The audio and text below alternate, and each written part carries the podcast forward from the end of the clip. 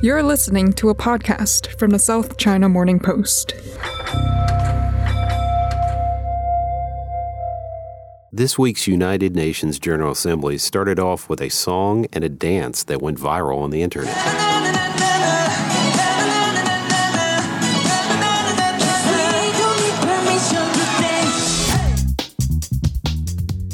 That's K pop megastars BTS performing their song Permission to Dance inside the empty UN headquarters in New York as a lead up to the main show.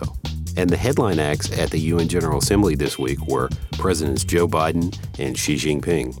But we're not seeking, say it again, we are not seeking a new Cold War or a world divided into rigid blocks. One country's success does not have to mean another country's failure and the world is big enough to accommodate common development and progress of all countries. Authoritarianism, the authoritarianism of the world, may seek to proclaim the end of the age of democracy, but they're wrong. The Chinese people have always celebrated and striven to pursue the vision of peace, amity, and harmony.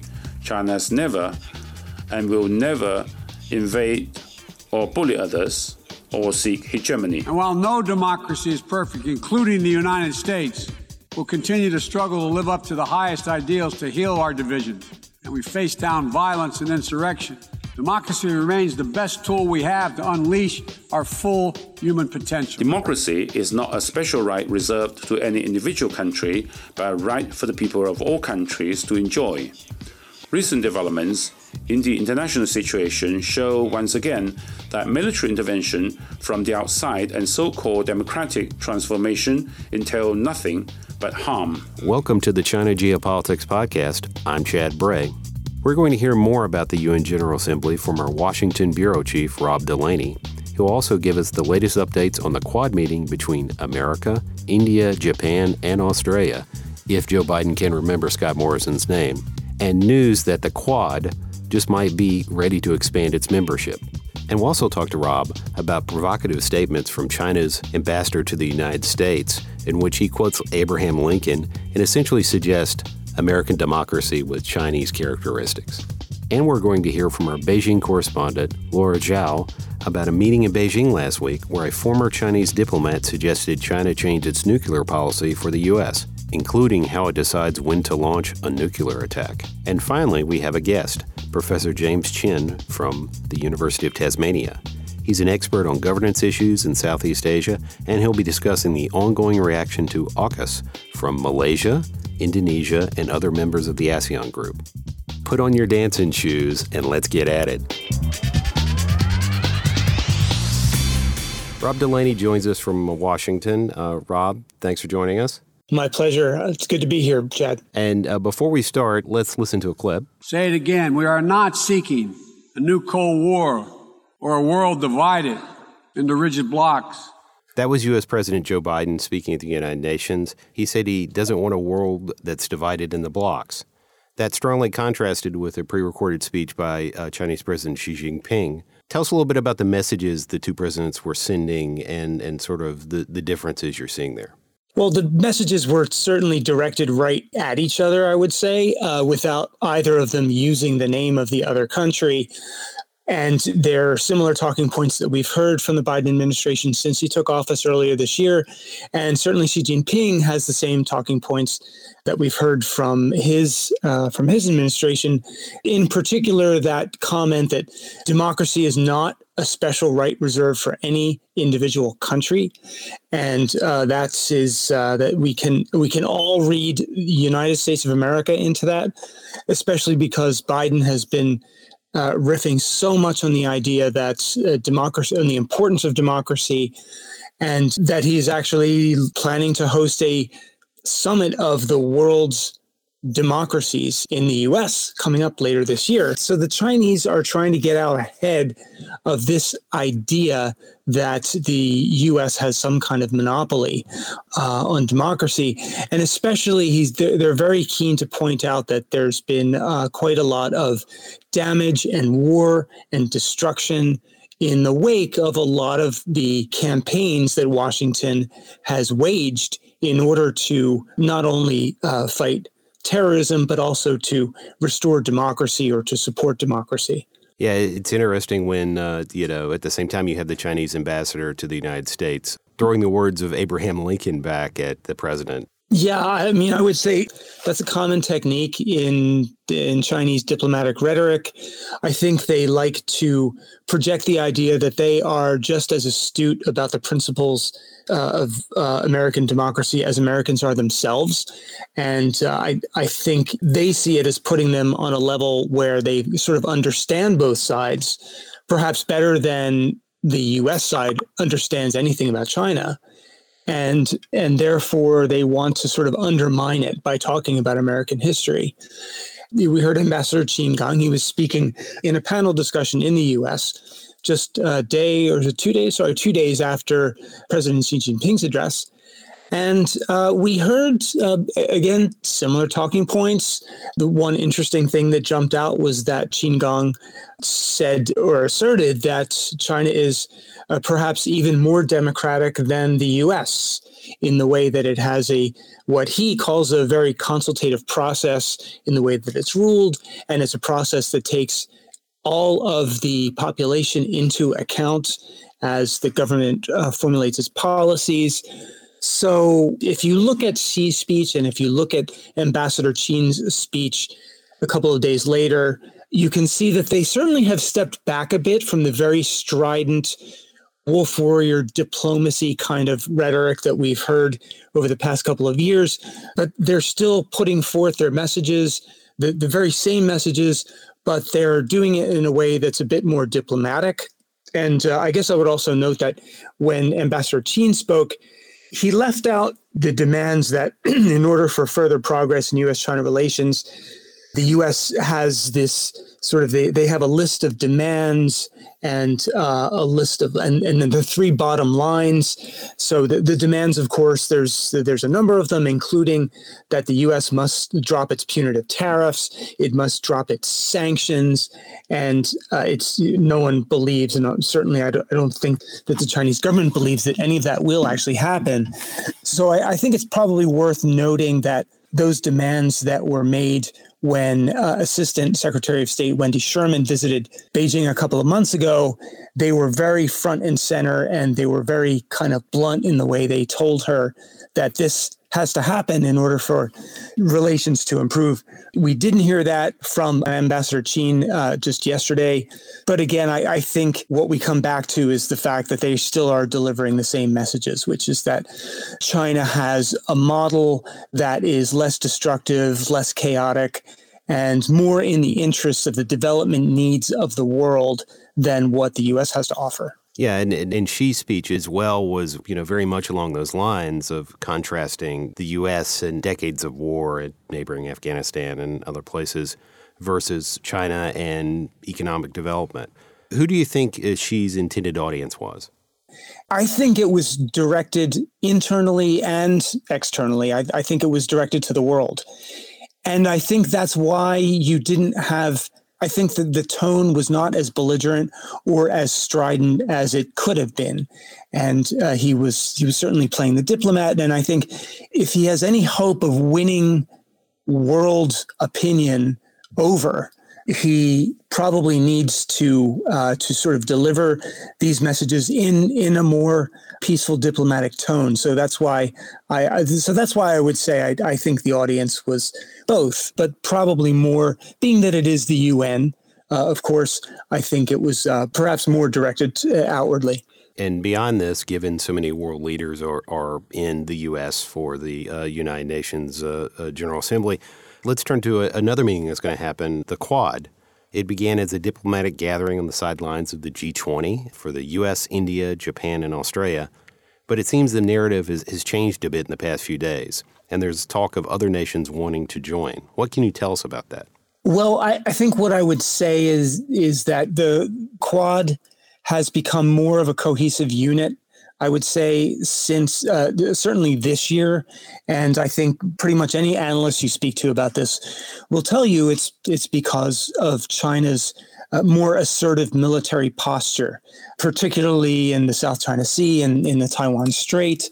And at the same time, of course, you had border uh, skirmishes uh, within the past year with uh, with India. You have uh, China continuing to build uh, more infrastructure. Uh, it, it's trying to build more ports in the Indian Ocean, in particular, a project in, in Sri Lanka that has India very concerned. So, whereas I would say when before you had the initial meeting of the four uh, the leaders via video link back in March, there I think there was still a lot of questions about whether or not India was going to be really engaged in the Quad, and certainly over the past month or two, Prime Minister Modi is certainly stepping up. And one uh, analyst at uh, the Center for Strategic and International Studies in Washington yesterday. They had a panel discussion about it. Just made the point that you know having all four leaders come to Washington in the middle of a pandemic is really quite significant. It really involves a lot of effort and coordination for all four of them to be in Washington at the same time. So I think this I, I think what they're doing is they are sending a message that the Quad is uh, in fact a thing that China is going to have to deal with. And and as for your your question about others wanting to join, we don't we're not really at the point now where where we've seen any indicate any outward indications that other countries want in on this because really there are so many overlapping alliances that are in play now that it gets confusing to you know take your pick of which one you want to join. I think uh, what a lot of what a lot of analysts are saying at this point is that and this point came out in the csis discussion yesterday uh, was that because the quad is not a formal treaty it's it's actually a much more flexible kind of arrangement. So that would allow countries like uh, like Britain and um, and Canada and the Netherlands to start coordinating their uh, perhaps their military exercises and uh, to start cooperating more with the Quad as a group and uh, and and again, there's no specific plan for any of this to happen. It's sort of just the buzz among analysts at this point that this is something that we may see going forward if China continues to sort of show this very assertive posture in uh, in in the South China Sea, uh, in uh, Taiwan Strait, and and and whatnot. Yeah, it, it could be a meeting uh, that could be quite tense because uh, you know you, you have the U.S. Uh, recently announcing its military alliance with Australia and the United Kingdom, on which uh, Australia is going to be able to receive uh, nuclear submarine technology, something that the U.S. has refused to share with India. And at the same time, you had uh, Prime Minister Modi make a stop in France on his way to the United Nations General Assembly and spend some time with Macron, who is frankly quite unhappy about the, uh, the the change because France was supposed to sell some nuclear submarine technology to Australia. Yeah, fr- France is uh, of course angry about what happened. But I think what's very interesting is that while a lot of the discourse was around the fact that the US and the UK really caused this strain in the overall collection of Western allies called the the the, the Transatlantic Alliance, the, the, the G7, because of this move that this this new alliance uh, known as AUKUS made. But important to point out that it was really within a week you had uh, this call between President Biden and, uh, and, and President Macron, where they appear to have already started the process of mending fences. Now, it's, it's hard to, to say at this point whether or not there would be a higher diplomatic price that Washington and London uh, will have to pay and Australia will have to pay. But a week ago, uh, certainly when France withdrew its ambassador from Washington, I don't think anyone expected at that point that you were going to see this sort of the very beginnings of a rapprochement with uh, b- between Biden and, and Macron within a week of, of when you had that blow up. And you know, following up on that, you know, what what is Biden really trying to accomplish in this meeting of the Quad? You know, do you have a sense of what's in the agenda? Uh, certainly, there's going to be some announcements about what they plan to do in terms of bolstering the global distribution of vaccines. That was one of the in- intentions when they had their initial meeting back in uh, sorry, the initial leaders meeting back in March, that was that was one of the goals. Of course, since then, India got hit with a terrible wave with the Delta variant, and that set back their efforts. So I think they're going to kind of redouble on that front. They are certainly going to uh, talk about what they can do in terms of climate change. Uh, one analyst was talking about how one of their big challenges in that respect, uh, not not only for COVID vaccines not only for equipment and, and infrastructure that is needed to address climate change, uh, and also things like uh, common standards for 5G telecom technology. Uh, one of the challenges they face is that so much of the equipment, precursors for vaccines, so many of them, a large chunk of them come from China when you're talking about the manufacture of products that are needed to address climate change, again, solar panel production, the raw materials you need to make batteries for uh, electric vehicles, a lot of this uh, happens in, in China.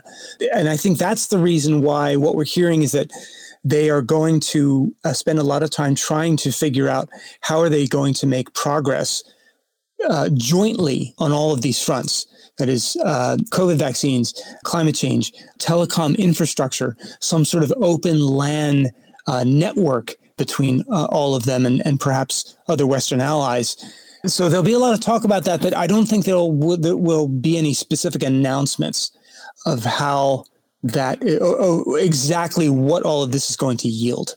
So I guess a socially distanced photo of the four leaders may be the best thing we can expect. I think so. I mean, I think they will certainly spin it to make it sound like there's a lot coming. And they're going to, uh, of course, uh, assert that there is, is a lot on the way. But I, I think there will still be a lot of questions when it wraps up in Washington. Well, Rob, that's going to be a very exciting week. A lot to talk about. Uh, look forward to reading your coverage on scmp.com. Thanks so much. Thanks very much, Chad. Good talking to you.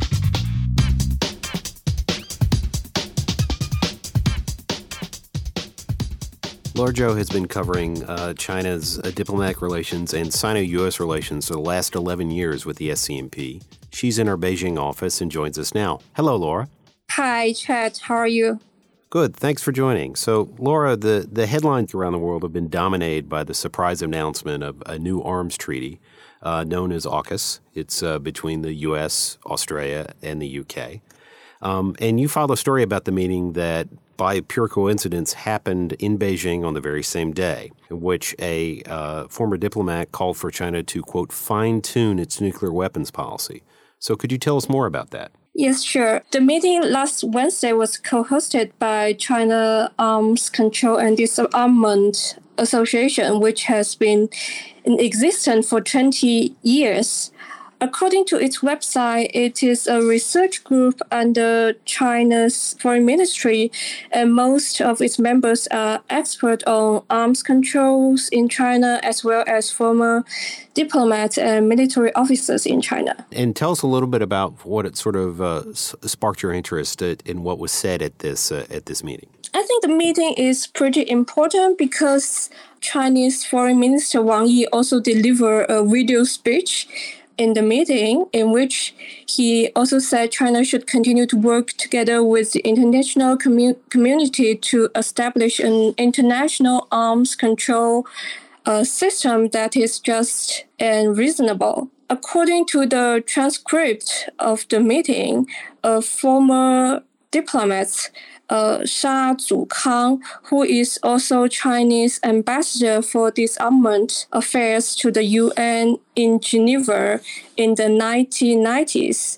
He mentioned that China uh, had taken a moral high ground uh, with its pledge to not to be the first to use nuclear weapons in any time and under any circumstances. But maybe it's time to change this reference to the US now. Yeah, by first uh, use of, of nuclear weapons, you know, other, otherwise means uh, first strike. And, you know, that sort of seems at odds with the group he was talking to, the China Arms Control and Disarmament Association. Yes, uh, during the meeting, he said may not apply to the U.S. unless China and the U.S. negotiate a mutual understanding on no first use of nuclear weapons. And he also said it was only a matter of time before China joined an arms control uh, pact with the US and Russia. But uh, this is all depend on the Americans and their progress on nuclear arms reduction. Yeah, it, it, it's pretty amazing that, that China isn't a member of, say, the, the SALT agreements between the, the U.S. and, and Russia.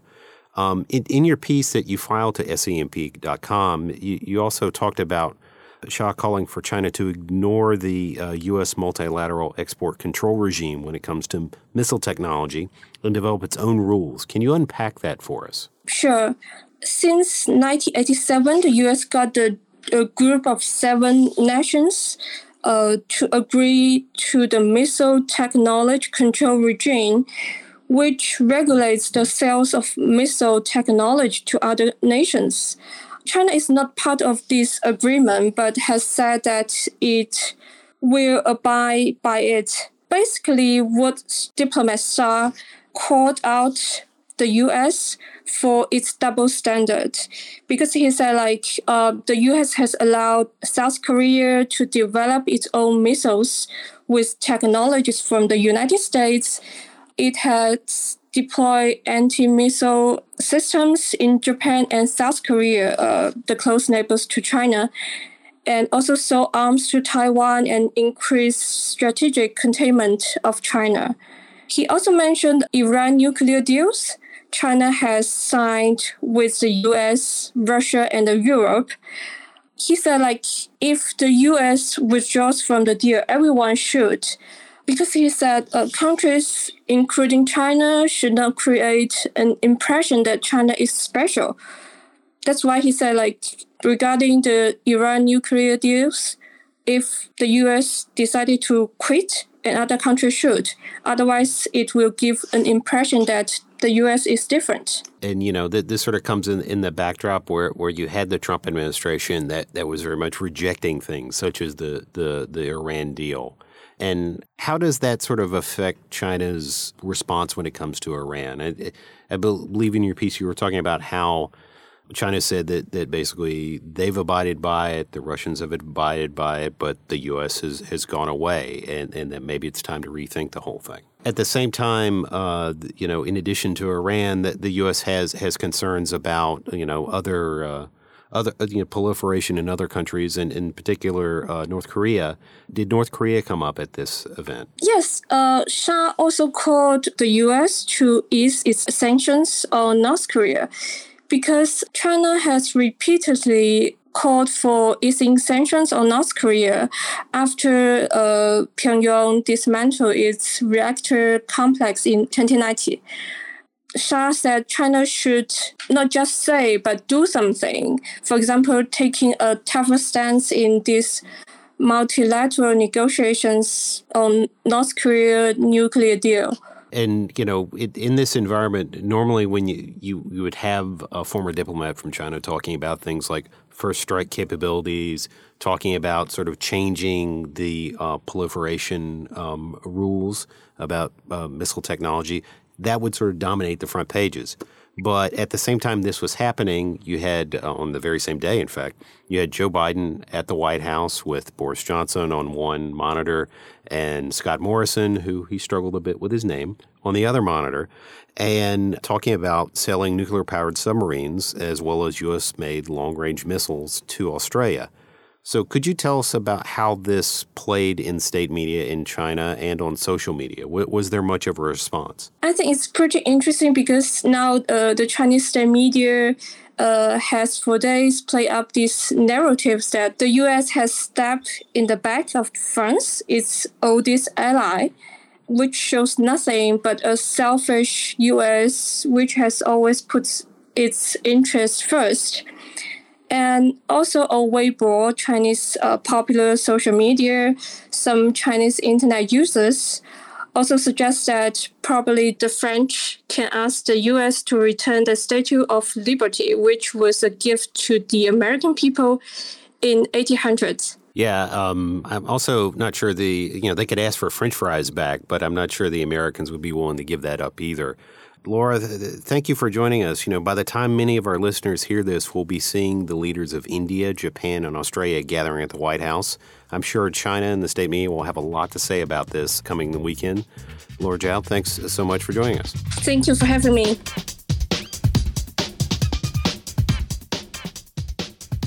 Professor James Chin joins us on the podcast. Professor, thank you so much for joining us. Uh, wanted to uh, have you take us through your analysis on ASEAN's reaction to the new Australia, UK, US, or AUKUS alliance that's been announced. So, thank you very much for your kind invitation to speak about AUKUS and the reaction in Southeast Asia. So, I think primarily the sort of reaction we're coming out of Southeast Asia is not surprising. I think it's very important to start with uh, the sort of anxieties felt by Southeast Asian countries. And here I'm talking about primarily Singapore, Malaysia, Indonesia. So the sort of reaction that we're seeing is that basically, number one, we don't like this idea of Australia sort of upgrading its navy. Uh, we can understand why you want to do it because eventually you have to do it. But the idea of a nuclear submarine is sort of taking it up to the next level. And I think a lot of people in Southeast Asia are of the opinion that, you know, once you go with nuclear power subs, the next logical step is nuclear weapons. So that's the first point. The second point is I think a lot of countries like uh, Malaysia, Indonesia, uh, they are quite unique in the sense that, especially for Malaysia, most people do not realize that Malaysia is the only country in Southeast Asia where it sort of straddles both part of the South China Sea so you got Peninsula Malaysia on one side, and you got the states of Sabah and Sarawak on Borneo Island. So they're very sensitive to what is happening in the South China Sea. So there's a great fear that this will lead to increased competition between the West and China. As you know, the number one potential conflict zone in East Asia nowadays is actually the South China Sea. It's no longer North Korea. If you look at the number of reported incidents between the US Navy and, say, the Chinese Navy, almost all the incidents are now coming out of Southeast Asia. I'm not talking about direct conflict, but I'm talking about what they call close incidents. So that's one part. And secondly, there's also been a lot of incidents between the Chinese navies who are in that region, sort of having, uh, you know, uh, how shall I put it, uh, not very polite encounters with the navy, say, of the Philippines, Malaysia, all those countries, because they're there supposedly to protect the Chinese fishing fleet. But the problem is that the waters the fishing fleet is fishing on is what we call contested waters. So it's not only China claiming the waters, countries like Malaysia, Philippines, Vietnam are also claiming those waters belongs to them. So for host host reasons, I think uh, the Asian countries are very worried that if you bring in nuclear subs, this will add to to you know another layer of conflict. The third reason I think is because if you look at ASEAN as a whole, ASEAN, since its inception, since the late 60s and early 70s, have always maintained that Southeast Asia is a nuclear free zone. And in fact, they've actually signed a treaty that says that you know, we want this place to be a nuclear free zone. Now, we know that the major powers don't really take this seriously, but the major powers have also sort of kept quiet about it. So, this is the first time where it's very clear that Australia, once it's upgraded the nuclear sub, uh, they expect the sub to play a support role and especially the US Navy or the Western Navy when they come to confront China in the South China Sea. So, for those reasons, I think uh, there is a lot of anxiety. And of course, the wider picture is that Southeast Asia is sort of caught up in the arms race, and this will bring it up to another one or two levels. So, I think a lot of Southeast Asian nations are very worried. But having said that, uh, I also have to tell you that some Asian countries, uh, including ASEAN countries, are actually quietly, uh, you know, quite happy about what is happening in this region, especially with the announcement.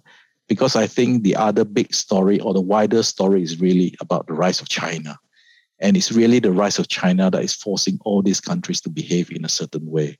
So a lot of these countries in ASEAN, for example, the Philippines, Vietnam, you know, they're thinking that, you know, for the past 10 years, China has sort of, you know, manipulated us in Southeast Asia. Uh, they try talking to us, but at the same time, they're building military bases in all these islands in Southeast Asia. And we really need to rebalance the sort of geostrategic interest between the West and China. Because at the end of the day, all these countries want to make sure that South China uh, Sea is sort of open to all.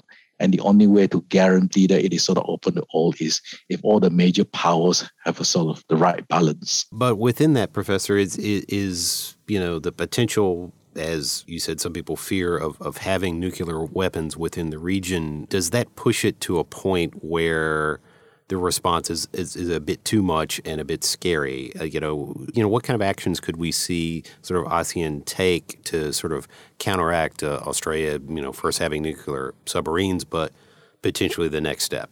So as a whole, I think uh, you will see ASEAN will probably uh, collectively may issue some sort of statement. Uh, but the reality is that ASEAN has sort of lost a lot of credibility in the last uh, year and a half. Uh, the reason is because of what is happening in Myanmar. Uh, people expect ASEAN to deal with the Myanmar crisis. And I think the general consensus is that ASEAN has lost its eye on the ball. Uh, they try very hard to engage with the military rulers in Myanmar. Uh, that has not worked. And a lot of people are saying that you know, this idea of ASEAN centrality, uh, the best way to describe ASEAN centrality is that ASEAN countries believe that ASEAN or the countries of Southeast Asia should decide what will go on or what will happen in the region. And many of them are quite uh, unhappy that, you know, what has happened in Washington, London, and Canberra is that basically uh, these three capitals have sort of told ASEAN that, you know, we don't really care about ASEAN centrality. We don't really care what you think uh, we will do what we want because we really need to confront China. So I think there's a bit of element of, of unhappiness over this issue. But I think overall, I think, uh, as I mentioned earlier, the countries in ASEAN are sort of divided on this issue we might see a statement, but it'll be sort of uh, not really hard hitting statements like what we saw coming out of Indonesia and Malaysia. And going back to sort of uh, you know ASEAN centrality, you know, is you know this officially sort of the, the U.S. making Australia its deputy sheriff in the region, so to speak? I think for a very long time, uh, the countries of ASEAN uh, have always seen Australia as part of the Western camp I think is always widely understood, even before the moniker of deputy sheriff was used. They always saw Australia as sort of representing uh, US interests, especially the way Australia has behaved in the South Pacific Islands. Uh, it was always widely understood that if the US is not keeping eye on the Pacific Islands, it was the Australians keeping an eye you know, on behalf of the Americans in the South Pacific. So this is very much an extension that, you know, that Australia is sort of playing uh, playing a support uh, support role in terms of what the US is trying to do. And I also think that uh, one of the reasons why this has become such a controversial issue is because of the timing. Uh, people keep forgetting this is hardly a month out when the Taliban has taken control of Afghanistan. So I think one of the signals the Americans are really trying to send, not only in Southeast Asia but throughout the world, is that you know we may have withdrawn from Afghanistan, but it doesn't mean uh, we don't play the game anymore we're still a major power. We're still capable of building alliances, and we're still capable of confronting China. And Professor, I wanted to uh, sort of follow up on on that idea. Um, you know, in a, in a piece that you've written that's on scmp.com, you talk about Scott Morrison giving assurances that the uh, Australia isn't interested in nuclear weapons, but is there concerns, you know, of an arms race happening here? You know, could could, could we see Indonesia, for example, trying to add missiles to its navy? You know, what what what do you think think is out there right now in terms of the mindset? So Southeast Asia has been in the arms race for the last 10 to 15 years. The reason why it hasn't received a lot of coverage is because many countries in Southeast Asia have sort of presented uh, buying or or what upgrading the military arms as part of the modernization process. So, in fact, uh, there's been sort of a mini arms race in Southeast Asia for many years. The conflict over the South China Sea is not something that's new. Those of you who have watched the region uh, knew that it was coming for a very long time. In fact, uh, there was a thing called code of conduct, which is uh, they're supposed to set up, you know, the, the sort of uh, rules and, and, and, and about how the military will behave in Southeast Asia they were supposed to, to, to sign this code of conduct with China, and that thing is still at the talking stage after 20 years. So this thing is, is, is, is not new. The arms race is not new. But what is new is this uh, uh, introduction of this nuclear element. Because previously, uh, all this were basically dealing with conventional weapons, not nuclear weapons. And also at the same time, uh, recently Wang Yi, the uh, Chinese foreign minister, he just toured through the region and and you know has, has visited with a number of the ASEAN countries. So I, I, wanted to ask you how you know do you think China tries to counter this diplomatically, this, this alliance? Well, I think China will have to do something. So China has already, as you know, tried to try to sign up for the CTTP. Uh, they're trying to engage uh, even more with Southeast Asia. But the reality is that if you talk to uh, members of the uh, Southeast Asian political elite, uh, their attitude towards China is that China is going to be a rising power. There's no doubts about it. Uh, but the other reality people keep forgetting is that this is not the first time that Southeast Asia has faced the China shadow. Before the Europeans came to colonize Southeast Asia, there was already the Chinese shadow over Southeast Asia. The people of Southeast Asia has always lived under the China shadow for hundreds of years, even before the Europeans came to this part of the world. So the attitude of many of the elites in Southeast Asia is that we have lived under China for a very, very long time. And uh, the coming back or the rise of China is nothing new for us. Uh, we have to deal with China. We can't choose our neighbors. We're in the same neighborhood. Uh, reality is that Southeast Asia is the backyard of China. And increasingly, with a lot of our economies tying up with China, especially under the BRI, uh, Belt and Road uh, Initiative, uh, it's a question of uh, trying to make sure that uh, China, at the very least, recognize our sovereignty and will not go too far uh, in terms of, of what happens in the South China Sea. You also have to remember that the South China Sea is interesting in that it's not really all about China, America. It is also about many other countries as well. for example, people don't realize that even though Korea and Japan has been keeping quite quiet, or even Taiwan, uh, a lot of the energy supply actually passed through the Straits of Malacca, through South China Sea. You know, all the tankers, all the ships, they actually pass it through. The reason why people are sort of keeping quiet is because uh, a lot of people think that, you know, uh, the less you talk about this issue, the easier it is to come to some sort of code of conduct between all the major powers. And Professor, is, is there anything else that, that maybe we should be paying attention to as as, as this issue develops uh, in, the coming weeks and months? I think one of the things to watch out for is the sort of uh, Chinese counter diplomatic offense. So it is it is very clear that China will now have the upper hand uh, because China can go to uh, especially countries that are more friendly towards it in Southeast Asia, in ASEAN countries, and say that you know uh, look at what the West is doing. They're sort of trying to uh, you know bring the nuclear stuff into Southeast Asia. Uh, yes, we may be bad. We may be building military installations, do all sorts of stuff, scaring away your fishermen, but we've never threatened to bring nuclear stuff to Southeast Asia. It's actually the West that is, you know, doing that. So at the end of the day, it might be better for you guys to support us. And also, it's, it will be interesting to see uh, uh, which other countries which will come out openly on the side of the Chinese uh, versus the Americans. For example, we know that the Filipinos have come out openly on the side of the Americans uh, sort of uh, the countries that have very close ties with China, like Malaysia, is all leaning towards China. Uh, we're not sure where Indonesia stands, uh, but the bottom line is is this thing will die down very soon, probably by early next year. Just a few months ago, uh, people have forgotten about this. Professor James Chin, thanks for joining us. It's been very informative, and look forward to talking to you in the future. Thank you. That's all we have this week. In other geopolitical news, last Thursday, China requested to join the Pacific Trade Pact, the CPTPP, and just yesterday, Taiwan did the same. All eyes are on the 11 countries who are part of the agreement as they have to juggle handling both Beijing and Taipei. And we'll also have to wait and see how this will affect China's ongoing trade tensions with Australia. For the latest news and analysis on all of this, you can go to scmp.com and don't forget to follow the SCMP Political Economy team on Twitter at SCMP Economy. I'm at Chad Bray. Stay safe, have a good weekend, and we'll see you next week.